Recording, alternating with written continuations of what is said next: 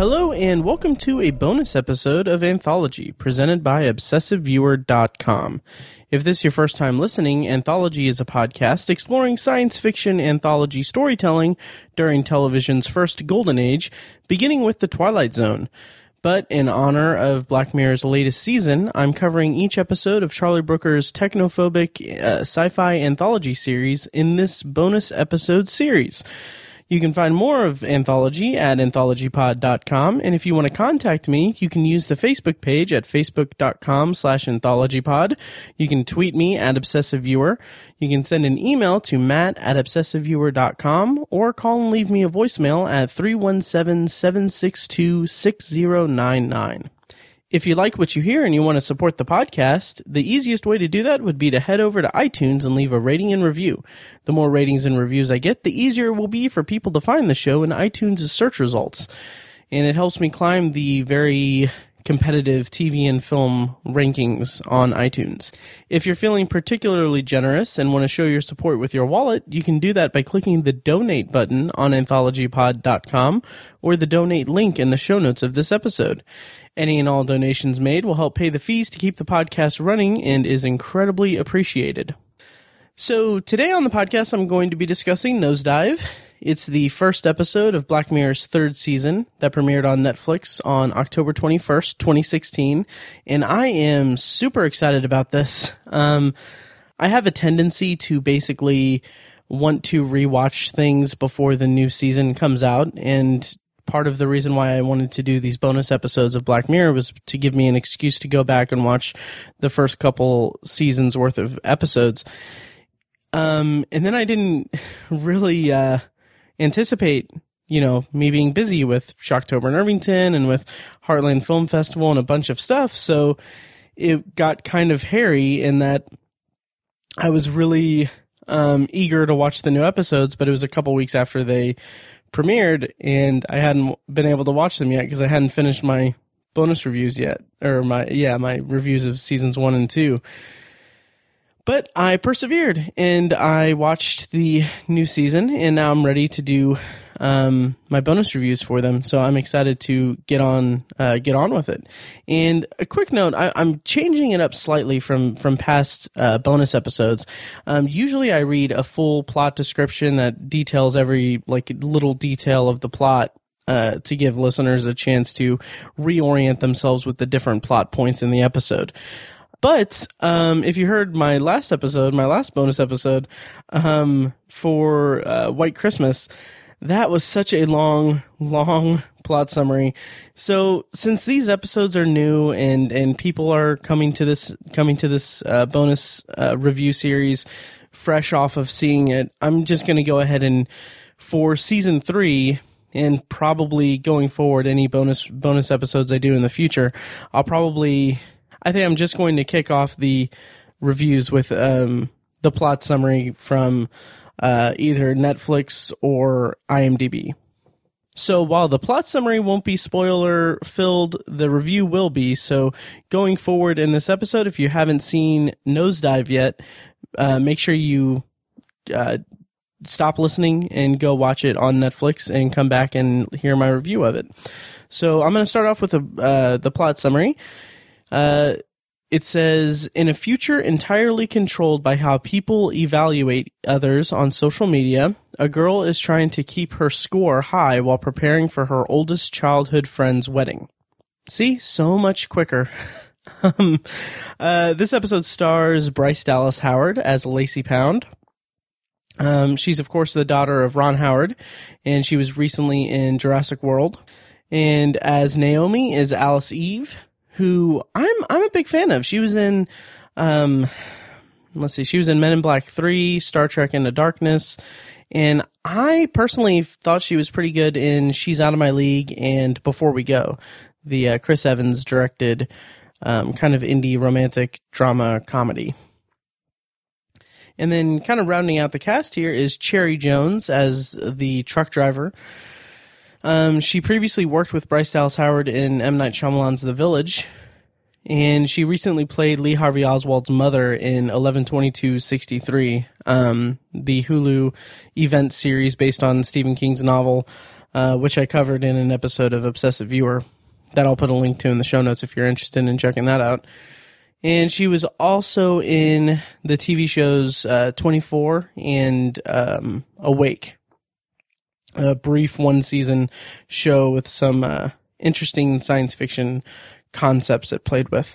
Now, the writers for this episode were kind of surprising because I don't really keep up with the news that much because I want to go in pretty fresh with these episodes, especially with the show that I adore as much as I do Black Mirror. I kind of want to go in as fresh as possible. So when they did the plot descriptions, the episode titles, all that, I kind of steered away, didn't pay too close attention. So I was surprised to find out that the writers for Nosedive were Rashida Jones and Michael Schur. Rashida Jones, of course, is an actress, and Michael Schur is... worked on Parks and Recreation, The Office, both in front of and behind the camera. He was in the shows, or in The Office. He played Moe's, Dwight's brother or cousin. I'm sorry, cousin. In The Office, so it's that was kind of surprising. And of course, they both worked together on Parks and Rec.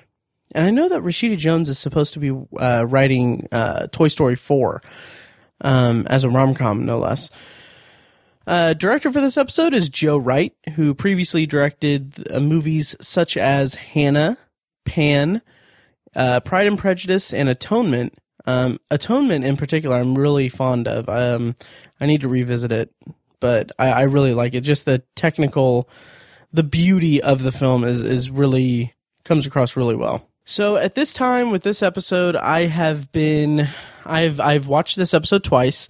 I was so anxious to get to season 3 that I basically decided that, like with my Twilight Zone reviews on Anthology, I will watch the episode once and take notes during it. But I was so anxious and ready to watch this season of Black Mirror that I just decided, okay, I'm going to do a pass of the season, watch each episode, don't take notes, just sit back and enjoy it, and then I'll take notes and plan my reviews on my second viewing.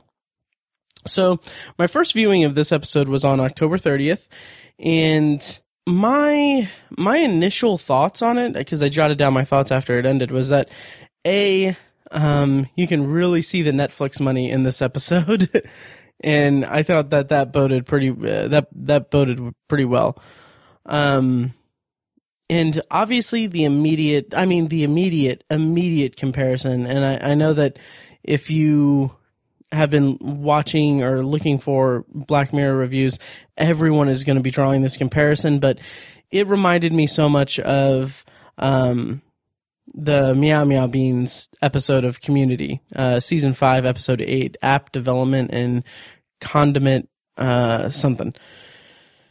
And initially that made me very excited for it, because one of the reasons why I love that episode of Community, for those who don't know, Community is a freaking brilliant comedy series from Dan Harmon that oftentimes would have special episodes that were kind of centered around certain genres. Like they did paintball episodes that took the form of action movies and like a Star Wars type of story, and spaghetti westerns, and it played with certain conventions in those different genres.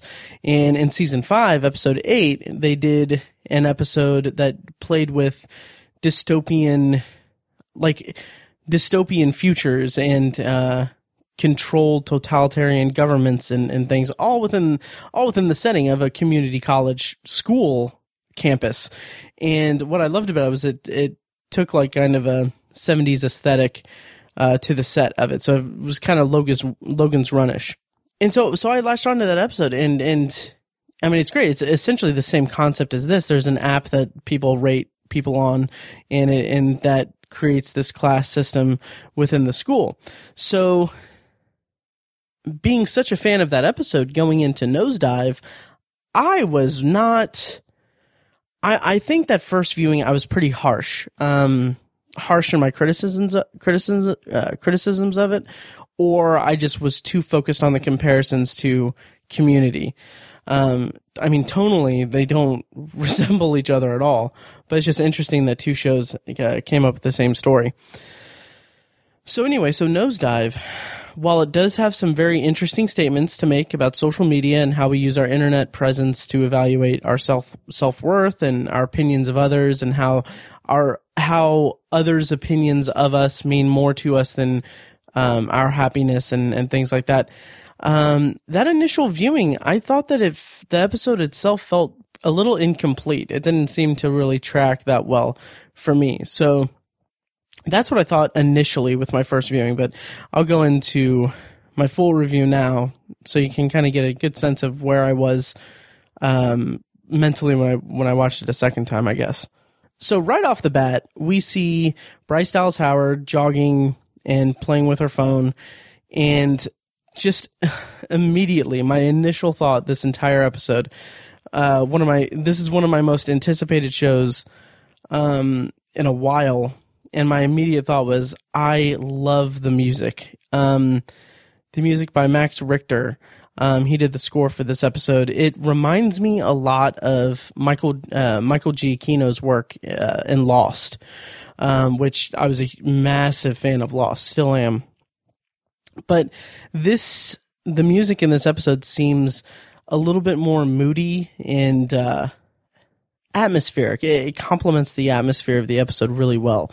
And we kind of get a good introduction to this world that's kind of under the control of social media rankings and everything. And that's depicted really well in the scene early on where Bryce Dallas Howard's character is standing in the bathroom in front of her mirror. She's practicing her smiling and laughing, and it's really kind of disturbing because it's the way that she plays it, and the way that a lot of the characters who she meets with and exchanges her pleasantries with, the way that everyone plays it is this. It's like the fake pleasantry that you give people. Not that's assuming that everyone is like super fake to everyone that they know, and that's not really fair. But the kind of like, you know, someone, if you're passing by someone that you know or an acquaintance and you say, "Hey, how's it going?" and they say, "Oh, it's going well. How are you?" and then you say, "Oh, I'm good." Like those interactions, you're not really asking how they're really doing, because it's just in passing. So it comes with a little bit of a fake like tone to it.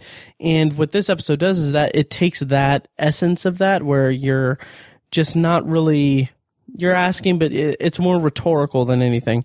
And it's just amplifying that fakeness to be this really creepy, like happiness, it's a happiness veneer that's over the dialogue. That's really kind of unsettling, and it kind of got on my nerves a little bit, which I'll get to in a second. But first, I want to mention that we get an idea of Lacey's home life, and that she lives with her brother, and I guess her brother lives with her, and you can see that he's not in the game. He's not getting rankings or anything. He's concerned with video games. And one thing that I did appreciate about it was about this episode is that the VR gaming in it is pretty much modern tech. Like it's not like the characters in this episode have implants in their brains or in their eyes that shows an augmented reality in front of them that shows basically the internet is in their eyeballs, and they can easily rate different people and stuff with just the click of a hand. And it's all this interesting technology stuff. But then her brother, the main character's brother, is sitting on a couch playing with a VR headset that looks like it just came from PlayStation yesterday. So I like that. I thought that that was kind of a nice way to kind of ground it in a pseudo-modern reality, but or at least give us the impression that it's somewhat modern day, if not maybe just an alternate reality where social media reigns supreme. So going back to those fake pleasantries that I was talking about, there's an emphasis on the ratings as they exchange their greetings and they have their little interactions. Like characters who are in the service industry and are helping the customers and helping Lacie in particular. They're very much, there's this kind of disturbing like way that they exchange their pleasantries. They're grinning like idiots and they are completely phoning in this fake politeness and happiness. And they're lauding each other up with like really just phony compliments just to get ratings. And it's really, like I said, it's really kind of disturbing. It's this weird alternate reality. It doesn't feel real, and I think that's the point. And it's orchestrated, or it's completed really well, is that it's just this really weird place that we're kind of not close to at this point in time in our modern day, but it's pretty close. Like this is stuff that's. It does what Black Mirror does well, is it takes something that's our modern day and expands upon it in a way that is frankly terrifying. So we see all of these like robots essentially walking around, greeting each other, complimenting their kids that they couldn't care less about, I'm sure. It's weird. And the whole time you're just seeing them click the ratings at each other. And when Lacie gets her coffee and cookie, the guy offers her a free cookie, and then at the end of their exchange, I think the server rates her, and it's like very much an exaggerated exaggerated like swipe up to her, and it's kind of like an anticipation of one in return, and it's really like that kind of thing is just really interesting to me, and it really helped sell the world. And then immediately after that, we get some good, even more world building and character stuff with Lacie as she sits down at her table, at a table alone, and she has her drink and she has her cookie, and she just takes a bite out of the cookie, and it's very much like she's very much like careful with it and making sure that it's just right, and then she centers it on it, and she does what what so many people on like Instagram do these days, and she snaps a picture of it and she posts it on her profile. And it's funny to me because immediately after that she takes a drink of the drink that she got, and she doesn't even like it, and it's just everything is all for appearances, and it's just kind of disturbing how it's not that far from the truth of today at all. Like if you had a rating system on Instagram that could get you into a better living situation, hell yeah, you'd accept a free cookie and take a picture of it to make people think that you have that you're happy and not dead inside. And then we get a good introduction to, or a good look at the augmented reality that's implanted in their eyes, and it comes when Lacie is in the elevator with that one miserable woman whose name escapes me right now, but they're both kind of like checking up on each other with their eyes, just kind of discreetly like looking at each other's things and looking for small talk to come up with, to break the not tension, but to make the ride on the elevator less insufferable, because God forbid they have a normal conversation. And it made me like the phoniness that they have with these conversations in this elevator. It's so palpable, and I hate those pleasantries and the fakeness of it so much, but in a good way. Like there's such a veneer of fakeness to everything that they say to each other and everything that everyone says to each other in these opening bits of the episode, that it's hard to differentiate that from being over the top or bad acting even. Like it's hard to differentiate the fakeness from the talent and the craft of the episode and what they're trying to do. Because what they're trying to do is what they're pulling off really well, is having this very off-putting series of interactions that are completely empty and hollow and don't have any deeper meaning other than getting ratings for yourself. And that establishes the world and establishes this society really well. And it can be off-putting to the viewer because that's not how people should be acting. And that's kind of the point of the whole episode. And I should say I kind of know a little something about, you know, fishing for ratings or wanting to get the acceptance of everyone around me, because I'm constantly plugging or constantly promoting my podcasts and begging people to go on iTunes to leave a rating and review, which is exactly what this is essentially. And I know the slight devastation of getting a negative review. It's not pretty. It's not fun. And I can't imagine like it being even more public and tied to me personally on a social network that's specifically about me. Because like if I got a negative review on Obsessive Viewer or here on Anthology, like they're negatively reviewing the brand of the product that I'm putting out and not necessarily me. Even though with Anthology, I'm by myself, so it's all me all the time. So if you like the podcast, please leave a rating and review. But if you don't, I mean, hopefully you don't, you know, go through the trouble.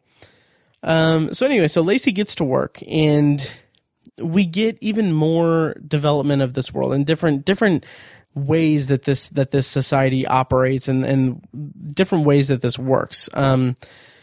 It's where the pleasantries kind of shift to somewhat darker. And this was welcome, because at this point we see a lot of Lacie interacting with people and doing her phony shtick. But then, the character Chester comes up with a tray full of like these green smoothies. And, we see that he's a 3.1, and it's really interesting because he is desperate and he's trying way too hard.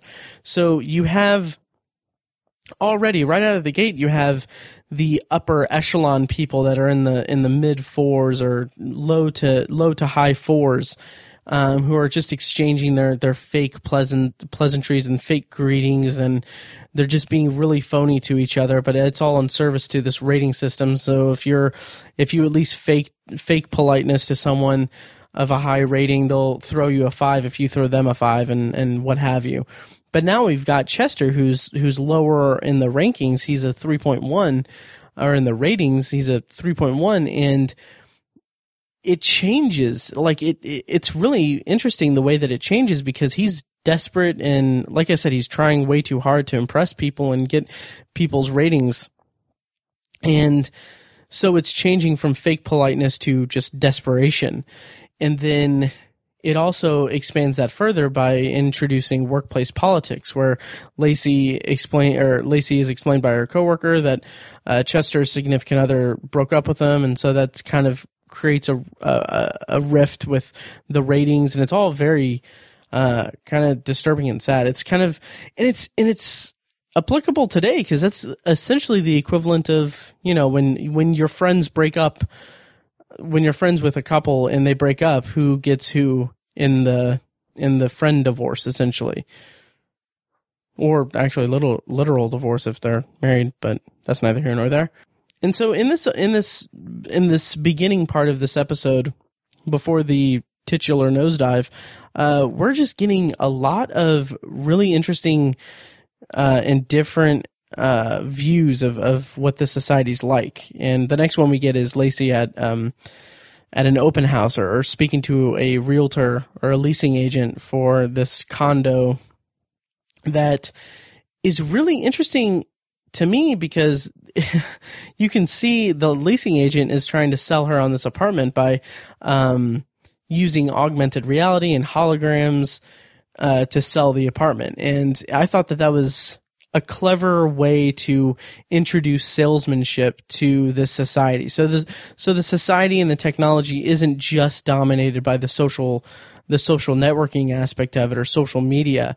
It still is in this instance, but this is a tool that's used, like they're using the social media and the rating system and rankings and everything, to sell this product, but they're doing it in such a way that it's not like if you live here, you'll be a high rating or whatever. They're using their technology to show that they'll have that the residents will have an ideal and idyllic life in this place. And it even goes so far as to show the hologram on the billboard. And I thought that was a nice touch too. But the rub is that she needs to be a 4.5 to get the apartment. So that's where the kind of plot comes into the episode. And before I move on to the next scene, the leasing agent showing the hologram and showing a man coming into the picture, seeing how Lacie is taken with that image, and it like she looks longingly at it.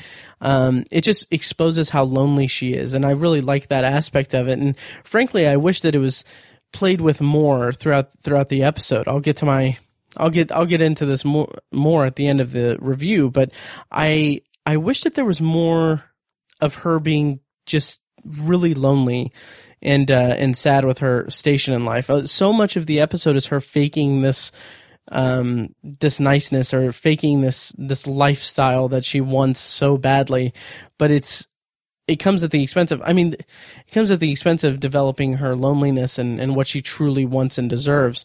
We get that a few times throughout the episode, but it's not anything. It isn't substantial enough to where the ending is justified or earned for me, but I'll get to that later.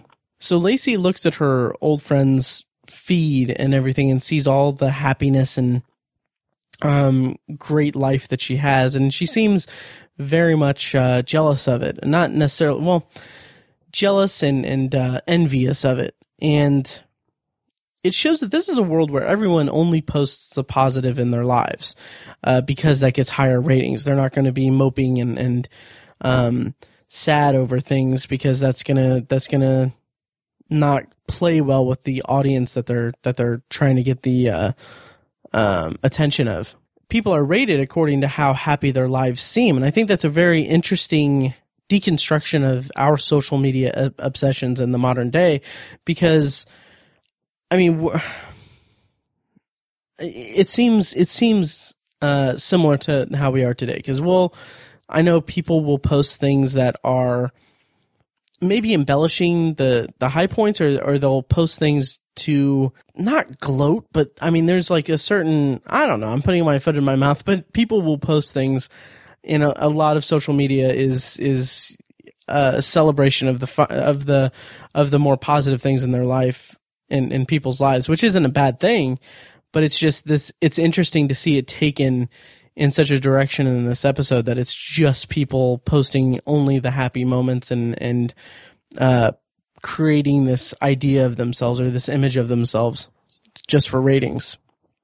And then the world developing, it just keeps coming, because you get introduced to Lacie in a meeting with what's called a reputelligent agent, basically a life coach for ratings and increasing ratings. And I found that to be a very interesting element to the world. And it even, like, it's not just like go to this and you'll get this, or you'll get rated this high, or what have you. It goes so far as to show her sphere of influence, and it like they take it so seriously. And I thought that was a really interesting element to the world and the story. And the connection I made to it is that it seemed similar to like having a personal trainer who's giving you the positive reinforcement to, and the guidance to really achieve your goals for your personal image and your self-image, which is exactly what this is essentially in this episode. And that's the similarity that I drew. I don't know if that's what they were going for, but immediately after that scene, she's out jogging as she's rating Naomi's stuff in order to boost and hopefully get her attention so that she can get ratings and boost her ratings so that she can get the apartment. I feel like maybe that jump between the life coach and her jogging, I feel like that supports my comparison that it's like having a personal trainer. And then we get the next kind of clue that she's really lonely deep down, because she's on a video call with her life coach or Reputelligent agent, who's really nice to her, but as soon as their video session ends, she looks more sad than disappointed that the session is over, because she had one more question and then he said that he had to go. But she looks more sad because she doesn't have a connection to anyone. She's lonely and she can't authentically connect to anyone. And then we get a scene at her at home making this dish that I'm don't know what it is, and I can't pronounce it, but a dish that she saw on Naomi's feed, or her boyfriend's feed, because she's emulating them. She wants to be like them. When Naomi calls her, and this was so surreal and weird, because as I said before, the pleasantries and the fake politeness kind of, it can be unnerving and it can be annoying even. And then you get Lacie answering Naomi's call, and it is insufferable the way that she screams, and it's just this really fake, like, oh, we're best friends ever kind of thing, and it's nails on a chalkboard. It is so aggravating. And the whole time you get some good comedy bits with James Norton playing Ryan, Lacey's sister or brother. Wow. Lacey's brother, who's kind of walking around in the background. And then, so through this conversation, it's really interesting because Lacie is kind of not stalking or obsessed or anything, but she's envious of Naomi, and she wants to be like Naomi. But the moment that Naomi mentions a speech, after she asks her to be her maid of honor, the second she mentions the speech, Lacey's immediate question is how big of a crowd there's going to be, what kind of people are going to be there.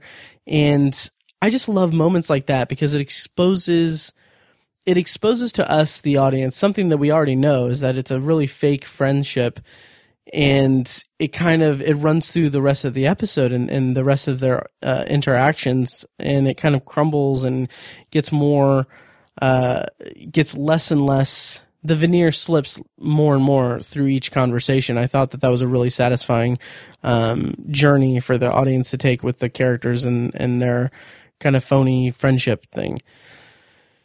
And that just goes to show that none of the emotion in the episode that's being shown to each other is feels genuine, and it works so well in the episode's favor. But the one emotional connection, I guess, that Lacie has that's authentic in this world is with Ryan, her brother.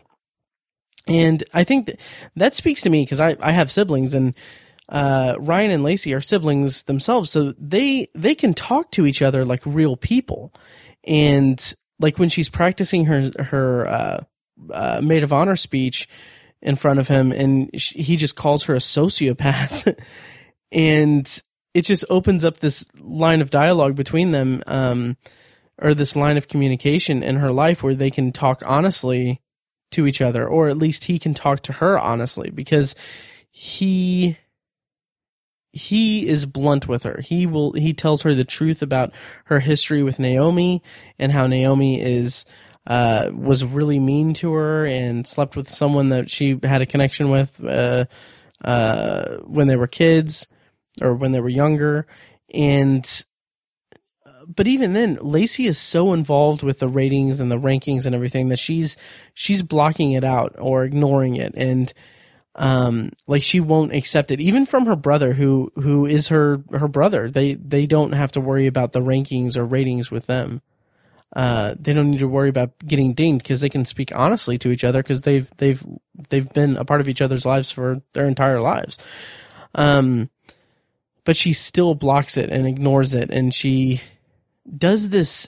There's a thing that Bryce Dallas Howard does throughout the episode, where she does this nervous laugh that she gives out whenever her character is either told something that she knows is true but she doesn't want to admit it, or when she's just generally uncomfortable or unsure how to best respond to someone to get a good rating and everything. But she does this nervous laugh that's – part of it is a little bit like nails on the chalkboard to me also, but it's really authentically nervous. If it plays like a nervous tick from her, like a tell that exposes her for what she really is. She's not as practiced at this high-level society, stick-up-their-ass type of personality. So she has this nervous laugh that kind of shows through her facade at times, and I really like that piece to the character. And another thing I like about Ryan and Lacey's dynamic in this episode, and I wish that there was more scenes between them, but what we get is pretty gold, is that he is not as involved with the ratings as she is. He's outside of the system. He's disheveled somewhat. He doesn't really care. He's just crashing on her, in her loft. And he, you know, he's set. He's satisfied with himself and his life. But he has that line of dialogue where he tells her, he says, "I miss the normal you before this obsession when we had conversations, comparing yourself to, you're comparing yourself to people who only pretend to be happy." And that's a really nice moment. And, for him, because it's true. Like that's exactly what she's doing. She is, pretending to be happy to reach a level of society of people that are professionally pretending to be happy, and that causes a fight between the two, and that's kind of the start of her nosedive through everything, and kind of ushers in a different act of the episode.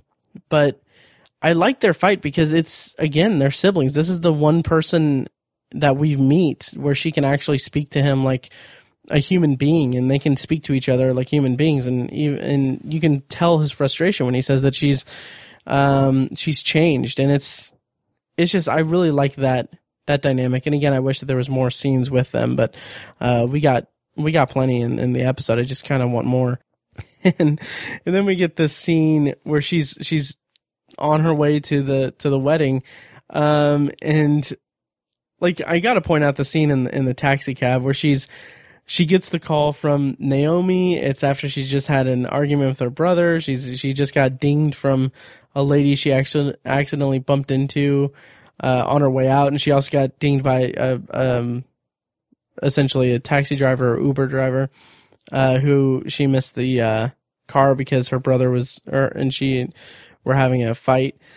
And I love and hate how obnoxious she is on the phone with Naomi. Like, seeing her in her kitchen screaming at Naomi, like that fake friend scream. That's one thing, but having her do that in the back of the taxi, and having the camera focus briefly on, the face of the taxi driver and how visibly annoyed he is with it. He just looks like he just does not want to deal with this at all. He's kind of like the audience surrogate in that scene, because he is, cause I didn't want to hear her scream into the phone with fake excitement, anymore. And I really dug that. And then we get the scene at the airport where, like, I just recently, recorded my episode, reviewing, Mr. Beavis, in season 1 of, The Twilight Zone.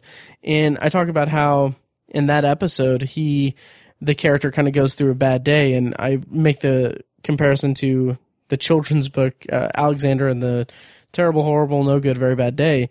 And this is essentially Lacey and the, Terrible, Horrible, No Good, Very Bad Day. Cause she gets to the airport and the flight's canceled. So she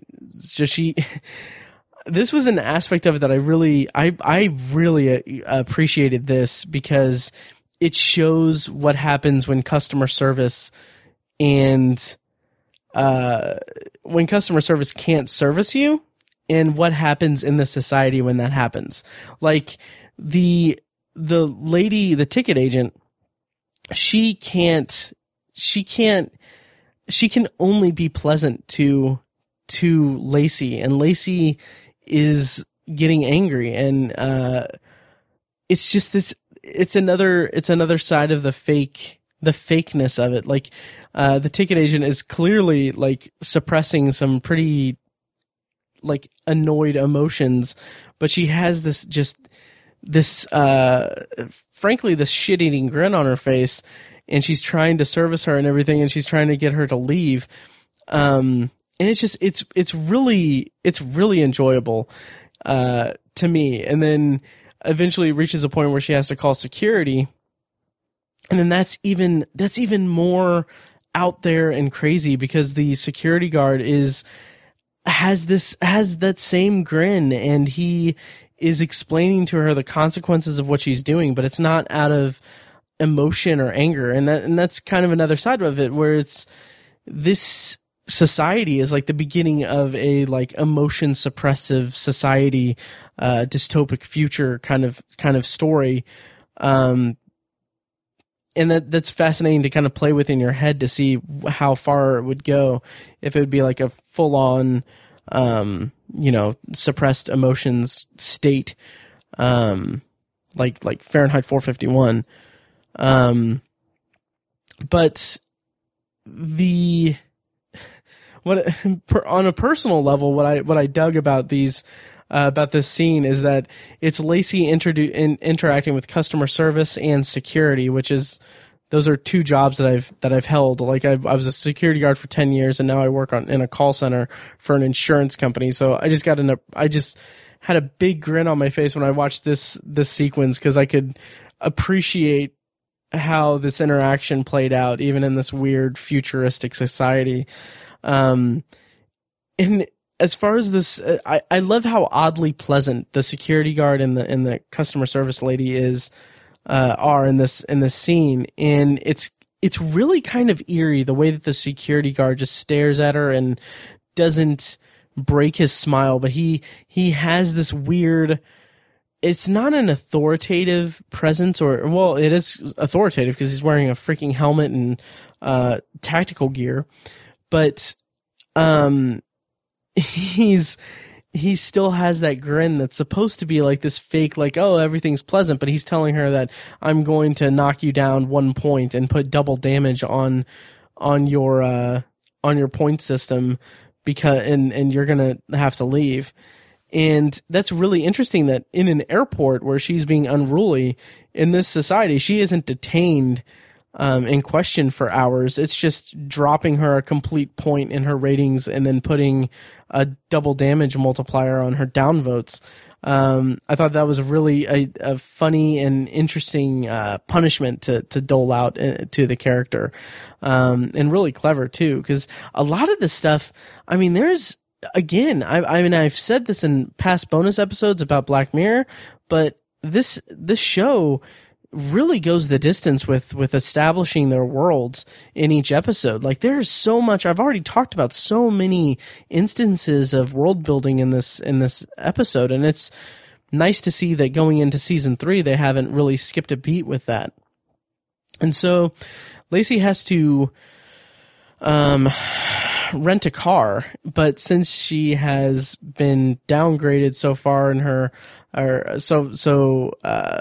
in her ratings, she's stuck with an outdated car with like Russian or whatever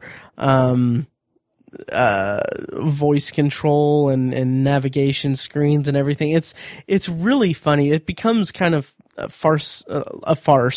But I do want to point out that the tech in the car is just, it's what I want so bad in my lifetime. I want to see, like, I want paths to be displayed on display screens. I want the windshield to be like an augmented reality map of what I'm doing and where I'm going and obstacles in the distance and stuff. I want that for the future. I really do. I can't stress enough how badly I want that to be a mainstream or ubiquitous thing in our society. So I love it. And then we get this another funny moment where Home Improvement in another language pops up on the display on the screen, in the car. And something I thought was kind of interesting about that, and is that that's such a random poll. Like, why Home Improvement? I have no idea why. And honestly, you would think that they would show a clip from something that Netflix has the streaming rights to. Currently, as of this recording, Home Improvement is not available on any streaming service, I don't think. But it's funny, and I enjoyed it, and it kind of goes to show how outdated the car is, and it could even, you could even kind of infer where the show is time-wise, considering us. So, like, this isn't a distant future where social media, like, started out where it is today and then grew into what it is. By seeing Home Improvement, you kind of get the sense, at least this is what I gathered from it, or this is what I read into it. I don't know if this is really what they were going for, but you get the sense that this is an alternate world where technology was cutting edge at an earlier time. So by the time, Home Improvement is airing, we get augmented reality screens and stuff in cars and things, and even though they're outdated. But I don't know, that's an irrelevant point regardless, because it doesn't really factor into the story that much at all, just plain and simple. So we get another phone call between Lacie and Naomi, and this is where the facade of politeness really starts to slip. And when Lacie tells her that she's driving, and then Naomi like freaks out, saying, well, that's 9 hours.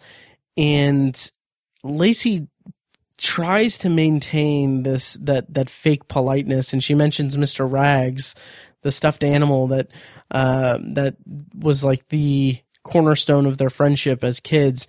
And it cuts to Naomi, and you see Alice Eve just looking like reacting like a really annoyed reaction. And it's, I don't know, I really liked that aspect of it. And I like the gradual slipping of their fake friendship interactions. Then we get her at the charging station, because it's an electric car, and she can't drive any farther because the battery's dying. And this interaction she had with the guy working at the charging station was kind of funny, but also kind of weird. I don't know really how to read it, because as soon as she walks up, it's made clear to us that he's watching porn on earbuds, with the earbuds. And I thought that was funny. I mean, I thought it was funny. I couldn't really connect what the significance of it was, but then they have their back and forth, and she wants an adapter because her charger doesn't fit into their charging stations. And he's like, well, too bad. I don't have one, ask around. Which, first of all, I was just thinking like, man, it would suck to be stranded in that scenario, because it's not like you can walk down the street to another charging station and fuel up, or maybe you can. They're not really clear on how the mechanics of the vehicles work, but I mean, it's not like you can walk to the gas station. It's not like today where you walk to the gas station, get a canister of gas, and then walk to your car and put gas in it to go get it. I mean, that situation, it's kind of a little more complex than that. But after their interaction, the guy gives her 2 stars. And when she comes up and she first starts, like, she's starting to lose her cool. And then she stops and she's just like, 2 stars? Really? And then he just says, it wasn't a meaningful encounter. And at first I thought, I really love how some people just don't care. But then I thought, because I love that they don't care, because they're happy and, or at least content with their place in the society and in their life. Then on the second viewing, I kind of thought like, well, maybe I misread that line, and by meaningful encounter, coupled with the fact that he's watching porn at work and he doesn't really care or isn't really embarrassed by it. I kind of wonder if maybe that's a misogynistic thing where he'll rate 2 stars, but if there's a sexual encounter, like by meaningful encounter, does he mean sexual? And so that's kind of what I got from that. I'm curious to know if anyone listening had a similar reaction to that or similar thought for that. So she starts hitchhiking, and there's one scene that kind of felt a little unnecessary in that she's hitchhiking, and then there's a car. We get a POV shot from in the car of a couple who look at her and see that she's a 2.8 at that point, and then the driver says, "Oh no, we can't pick her up. She's a 2.8," and drive off. I feel like there was a much more subtle way to show that, in a much better. Like, they didn't need to go through the trouble of actually spelling it out and having the characters speak that dialogue. I felt that was just a little too on the nose. And then that kind of continues with her scene with Cherry Jones when she picks her up as a truck driver. And they're in the cab of the truck and they're talking, and like all of it's kind of on the nose to an extent. It's like they're kind of talking abstractly or they're talking directly about their society and the rating system and everything. And like, it's okay. It's fine. It's not, there's not like anything, the writing isn't anything to really write home about in that, but it isn't terrible. It isn't bad. It's just on the nose. It's just direct. But the story about Cherry Jones's husband's cancer and how he was denied treatment because of his rating is like that. That's a really interesting angle to play with it, and kind of shows a little more about what kind of world this really is. Like people can be. Want to be on different class, but there's a discrimination thing to it that, there's more priority given to people of higher ratings because the implication is that they're valuable, their lives are more valuable than people with slightly lower ratings. And I like that. I like that angle too. And just the idea of her husband being denied treatment kind of reminds me a little bit of in the show Scrubs. They would always do this, or not always, but they would, the head of medicine would always kind of ask if patients had insurance, and there would be a priority to prioritize patients with insurance rather than people that were uninsured. And it just reminded me of that. And that's something that presumably happens today. I don't know if Scrubs is accurate, but I don't want to think it is because that's really depressing. But there is an analog to today, and is what I'm getting at here. And Lacey's justification for playing the numbers game is really kind of interesting, because this is another time where her shields are coming down. She's being more honest, and she admits that she has to play the numbers game because she doesn't have that life that Cherry Jones's character had. She doesn't have a husband, or she doesn't have what she wants in life. So she doesn't have anything that can be torn down. So for the time being, she needs to play the numbers game. And she says that's how the world works. And when she says that, or when she's going on her spiel, she says that Cherry Jones is old and doesn't understand. And then there's a moment where she panics a little and then takes that sentence back. And I thought that was really interesting because it's a panic. It's a small panic out of fear of downvotes, and it's kind of a reflex thing. And I thought that was an interesting thing to have in that scene. And so the sequence with Cherry Jones kind of comes to an end, and I kind of felt like that scene could have been a little more meaningful and a little more rich dialogue wise. I thought it was a really good scene and really important to the story, of course, but I don't know, something about it just felt, like I said, it was a little on the nose and a little straightforward for my liking. Then the Sea of Tranquility thing happens where she pretends to be a fan of a sci-fi show to get to a convention. It's all kind of convenient that she would just happen to overhear that they're going there, but it's part of her phoniness and she's conning her way to get to a convention. It's a little bit of comedy, comic relief in the episode, kind of late in the episode. And more importantly, we get her final phone call with Naomi, where Naomi dumps her from the wedding because she sees how low Lacey's rating has fallen.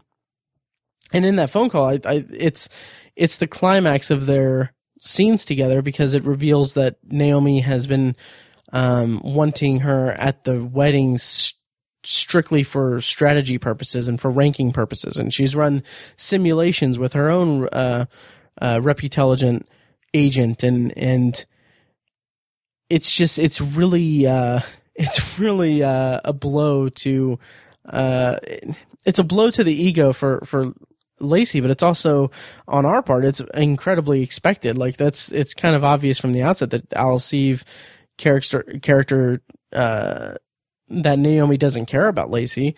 But at this point, I like how the gloves kind of come off, and I like how honest they are with each other.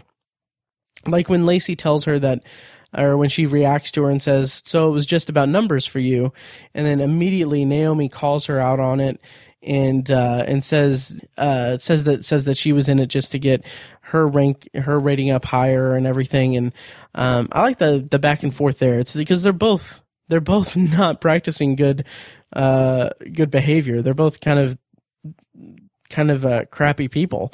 But I just like that they're kind of open about it. However, Naomi's side of it, and I think this might be just an Alice Eve thing, and I like her as an actress, I really do, but I feel like some of her moments in that scene, like at the end when she says don't come or whatever, or she threatens her, or she uses a tone that like demanding that she doesn't come to the wedding, that the way that it's read, the way that it's done, it just seemed a little over dramatic for me, and I thought that it was kind of an odd choice. It kind of didn't really work for me.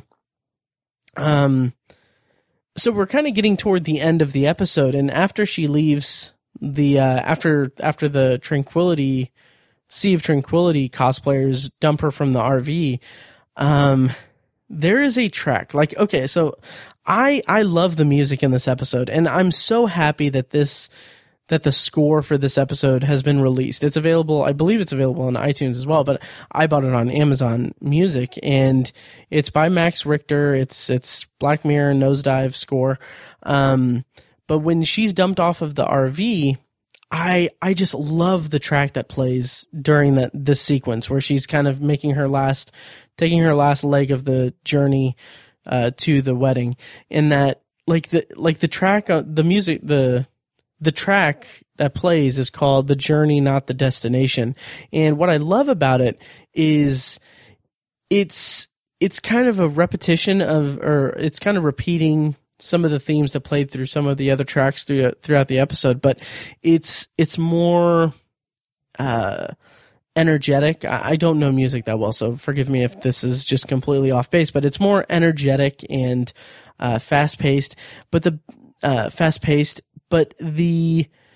best part about it is that it incorporates the sound effect of the downvote in the episode that we've been hearing for the last 45 minutes, and it incorporates that into the track. And I think that's just perfect. It's really great. I love it.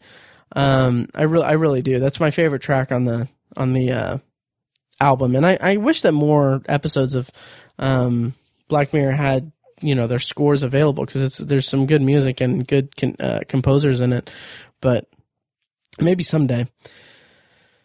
So she makes her way to the wedding, and the episode kind of leads to kind of a pretty expected ending. But it kind of subverts that expectation. So it's both expected and it's subversive in that I thought that she was immediately going to launch into a speech about how backwards the world is and how everyone is under control by the rankings, and they're controlled by they're putting up a facade for all of the social media rankings and stuff like that.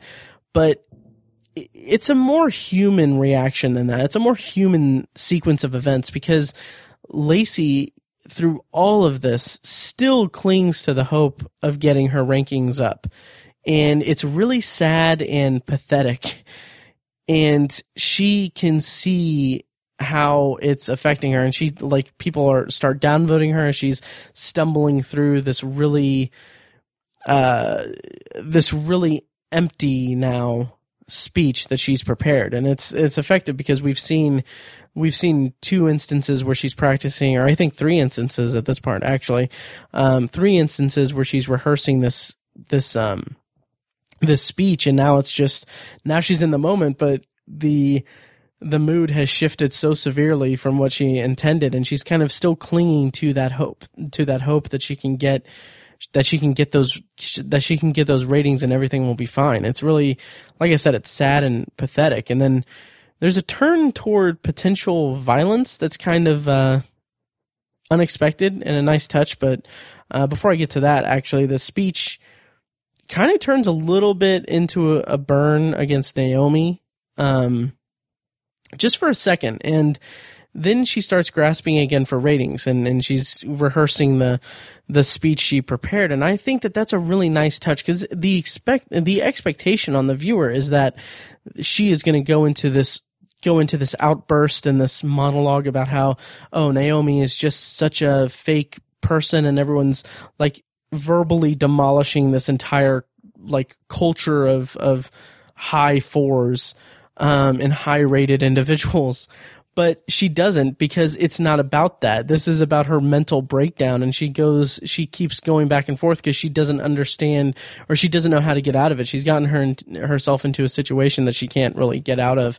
And I think that was a really clever way to play this ending. And then when I say it takes a turn toward violence, when she grabs the knife and she kind of lunges it at people to keep them away from her, but it's kind of the end of her breakdown is that she threatens to chop off the head of the stuffed animal. And it's just, again, really sad and pathetic and a little crazy. And I really enjoyed that aspect of it.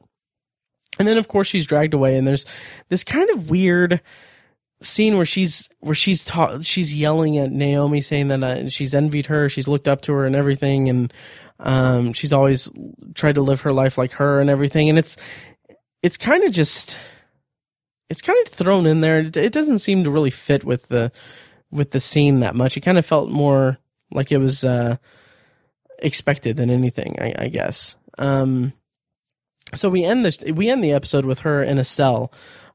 She's had her implants and her eyes taken out so she doesn't have access to her social media anymore. And I think that's that end scene with her talking to the man in the opposite cell. I don't think it was impactful as I think it was conceived to be. Like the scene with Cherry Jones, it's a little on the nose, I guess, just a little bit, not as much as Cherry Jones' scene, but it's just kind of like their dialogue is a little on the surface a little bit. Like they're both free to talk to each other, and insult each other, and that's cute, and that's a good way to show that they're kind of on the same wavelength, and that they could strike up a relationship when they get out. But I don't know. It's like, it's a nice sentiment in the context of the story, but it doesn't really feel like a great, like, wow ending. It doesn't feel like it really reaches the impact that it intends to. I don't really know how it could be better though. So I don't know how to fix it, but it felt like, okay, cool. That's neat. Good for her.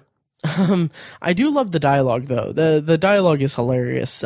She has one moment where she tells him that he looks like an alcoholic former weatherman that I freaking loved. I thought that was really clever and fun.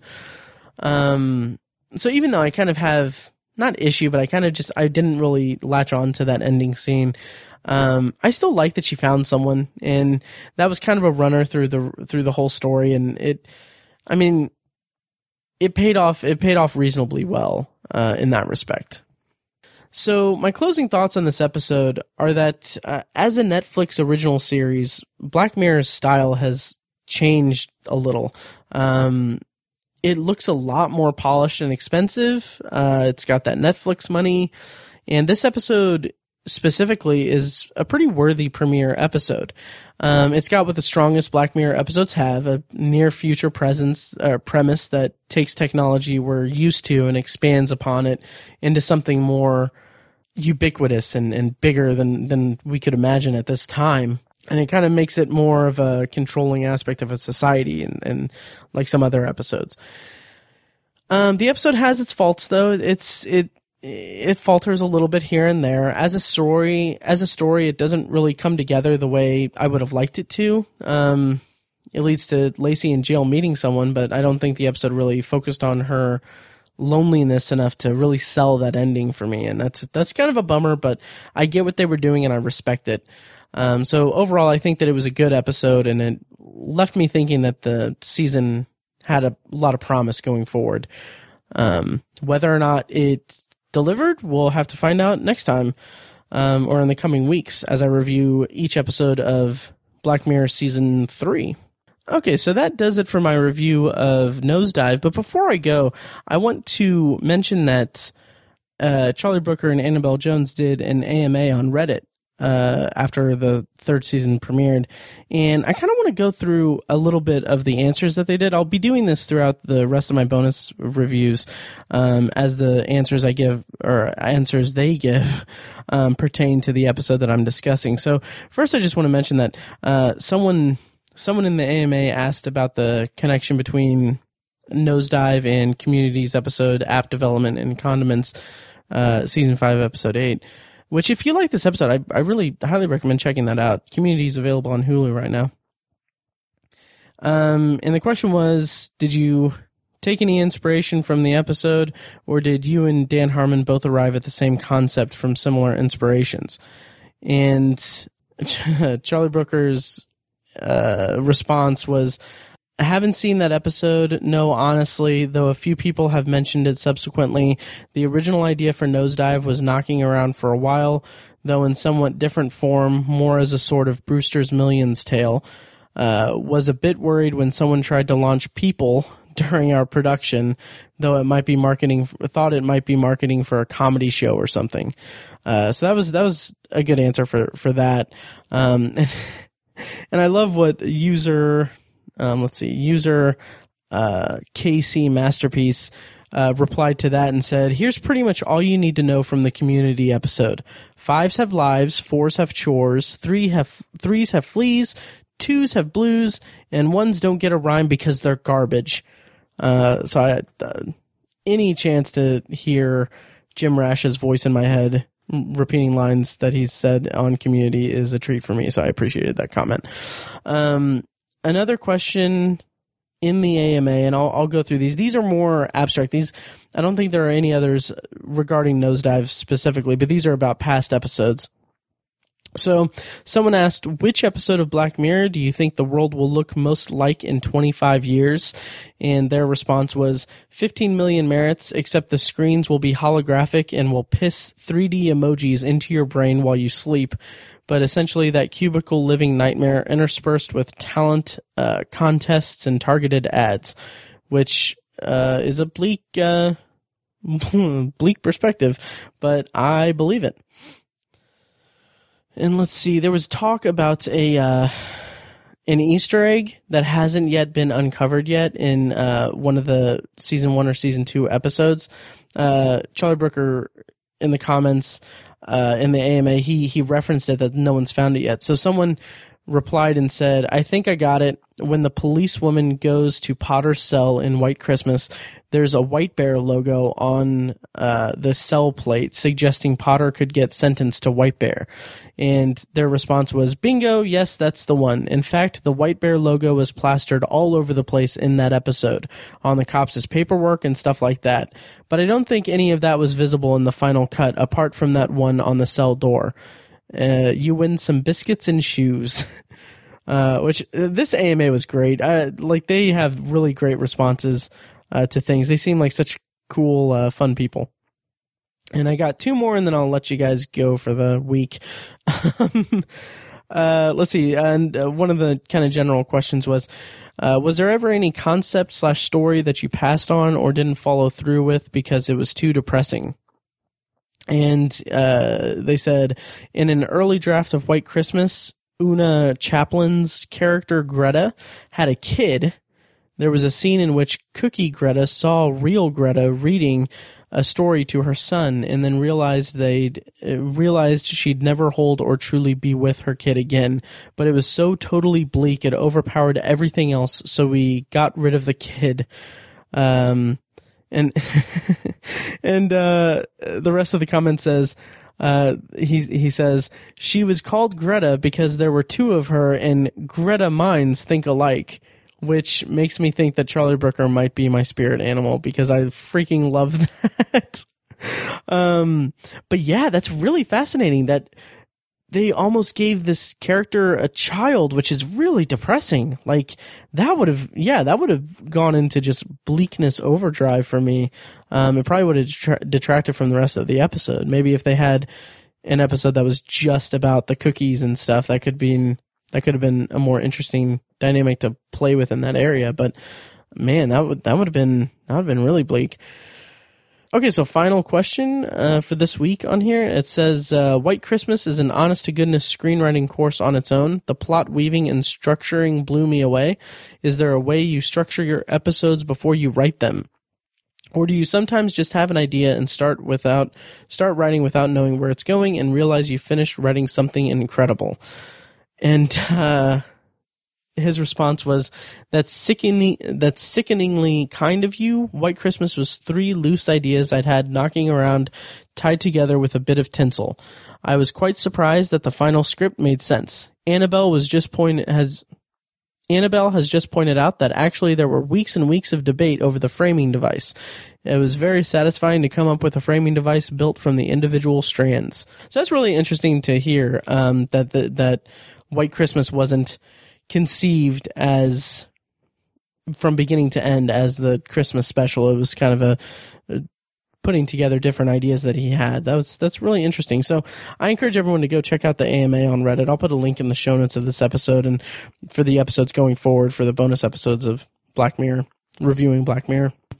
But that does it for this week on Anthology, my bonus reviews at least.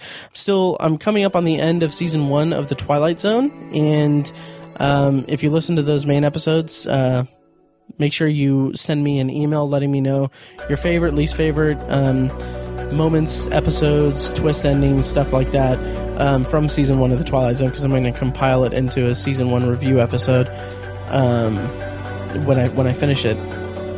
And yeah, that's about it for this week. And this has been kind of a long one. I'm kind of curious if the rest of the bonus episodes for Black Mirror are going to be longer too, because I kind of have a lot to say about a lot of this stuff because it's all really fresh in my mind. So anyway, hope you guys enjoyed, and rate me 5 stars. Be like the people in Nosedive and give me a 5-star rating, please. Having said all that, thank you guys for listening, and I'll see you next time.